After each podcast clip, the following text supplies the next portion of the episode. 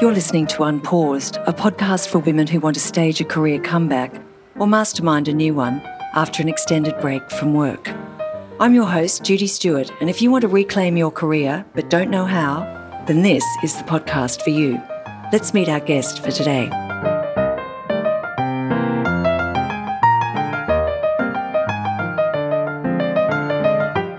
Hi, Judy. How are you? Hi, Leonie. Lovely to talk. And you too. I am looking forward to this chat because we've decided to discuss structuring your day.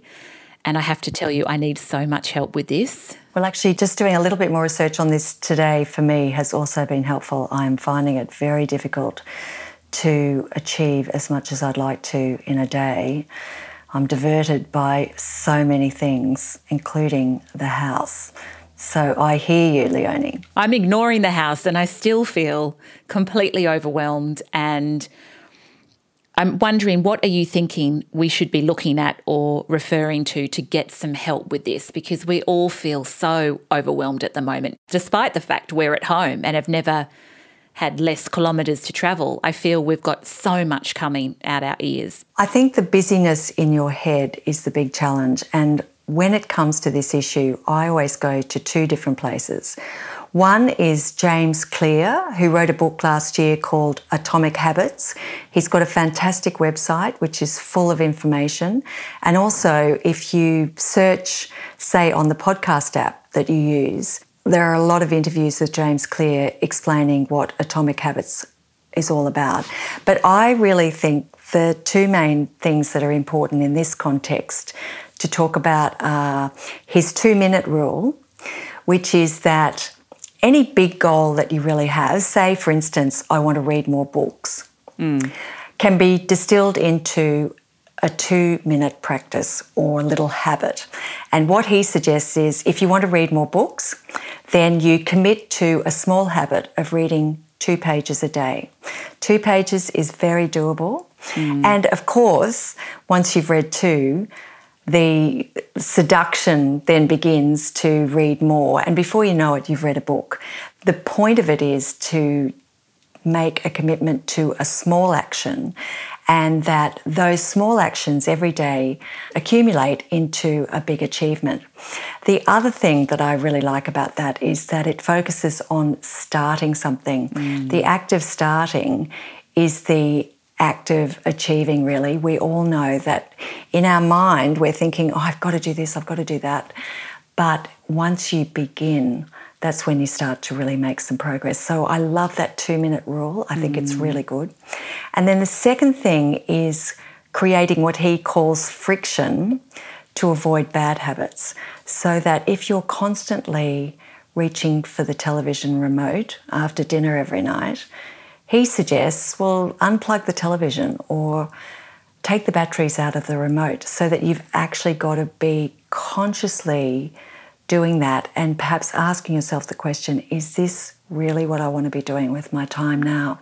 So, those two things that he highlights, and of course, there are many more in his literature that are very helpful, but just as a quick takeaway, I think those two things, that building of those habits. And one of the habits I tried to build over the Christmas holidays was linking doing 20 squats with cleaning my teeth. So trying to make the cleaning of my teeth the cue for reminding me to do this very small amount of exercise limbering up in the morning. And it really worked. I love that book. Mm, it's really good. There's a lot in it. And I love that idea of actually creating an obstacle to um, get rid of the bad habit. So, mm. yeah, if the phone is in another room in a drawer, you have to physically get up to go, and you're actually making that purposeful intent to do something that you don't want to do. And so you are then making yourself think about it and, and revisit is this the right thing to do right now? Do I want to be doing this right now? I know, because we all know that that's a problem. The phone has become a very big problem, and now mm. it's going to become a worse one. And in fact, when I was in New York, there was a Museum of Modern Art gift shop on the corner of the street where I was staying, and I was wandering through that, and they had old fashioned alarm clocks. So I bought two one for my husband and one for me, so that we wouldn't actually be using the phone as a clock. Mm. And that's been a really good way to quarantine the phone during this other period of quarantine. It's so true. I, I, think so many people say, no, but I need my phone for my alarm. And it's, I mean, it's crazy to have it sitting there by your temple at night anyway. It's just as easy to use a digital interface or even an old fashioned clock. So mm. anyway, that's one thing. Putting the obstacle in position is a really so it's sort of a it's a push me pull you, you know, do yeah. the positive thing and actually do the thing that will obstruct the negative yes. behavior as well. So I really like that. Yeah. The second person who I've been a fan of for ages um, is Ryder Carroll, who developed the bullet journal method. And when I looked into him personally, you know, how he came to do this, it turns out that he had ADD and he developed this system for himself to help him overcome that sense of chaos in his mind. Apparently, we have something like 70,000 thoughts every day. Mm. So your head is full of all of these things that you have to do, want to do, etc. He came up with a method to sort of control that chaos. He has an excellent website. He has done a TED talk. I think that was his first really big outing, but also there are tons of podcasts where he's been interviewed. And in fact, that's how I first encountered him. And there's also a lot of material on YouTube where he explains the method. He's extremely good at explaining the method. It's very simple.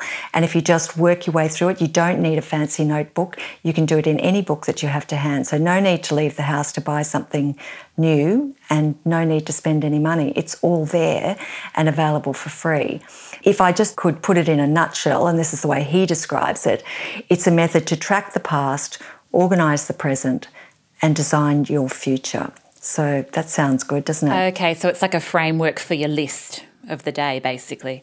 It's actually a framework for being intentional, which he says he's dressed up as a methodology really for journaling.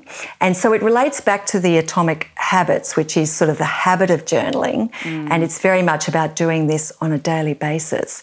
But I think the real differentiation is um, between him and James Clear is this process of prioritization.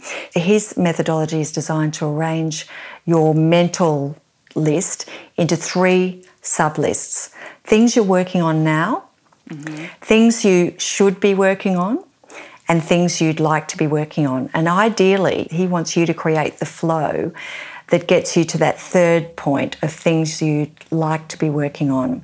And one of the things he really highlights, which we've talked about lots of times, Leonie, is doing the hardest thing on your list first thing in the morning. Mm. So, knocking over the hardest thing, the thing that you know is going to be hard, doing it first. When you're fresh. When you're fresh. And just by knocking that over, that creates this huge sense of achievement and already initiates that flow that you really want to get for the rest of the day.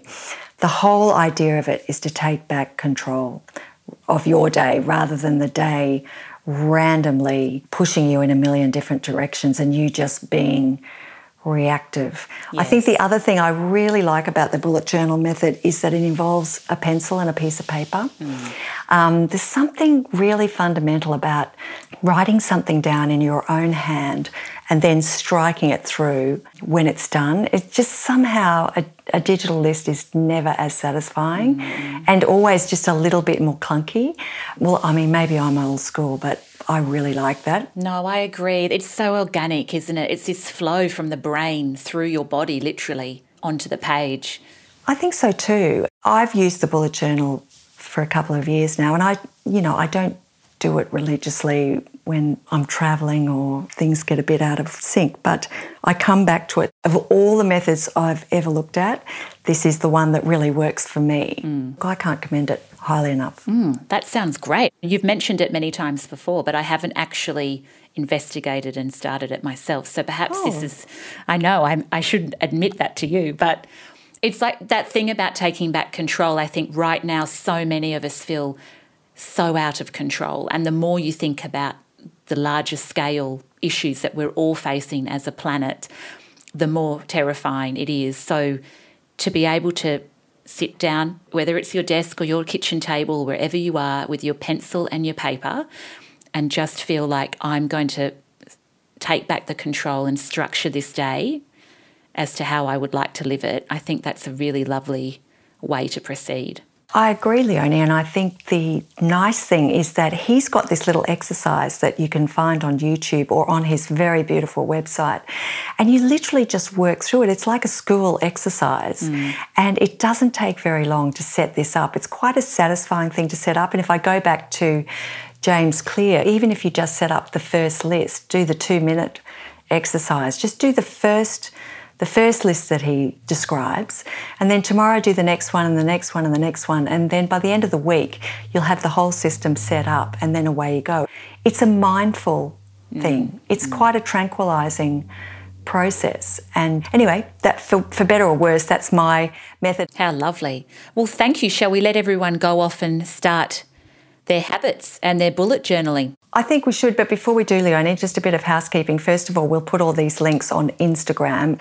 And if I could just say that if this is a this is our little mini series to talk about practical things you can do to survive the pandemic. Yeah, it comes to grips with the chaos. But if you haven't listened already to seasons one and two of Unpaused, I can really recommend that. And if you want to keep tabs on what is coming in season three proper, then we'd love you to go and subscribe on the website, which is unpause.net. I think that's it for today, Leonie. Yes, I'm enthused. Let's go do it. Thanks, Leonie. Thanks, Judy. Bye. Bye now.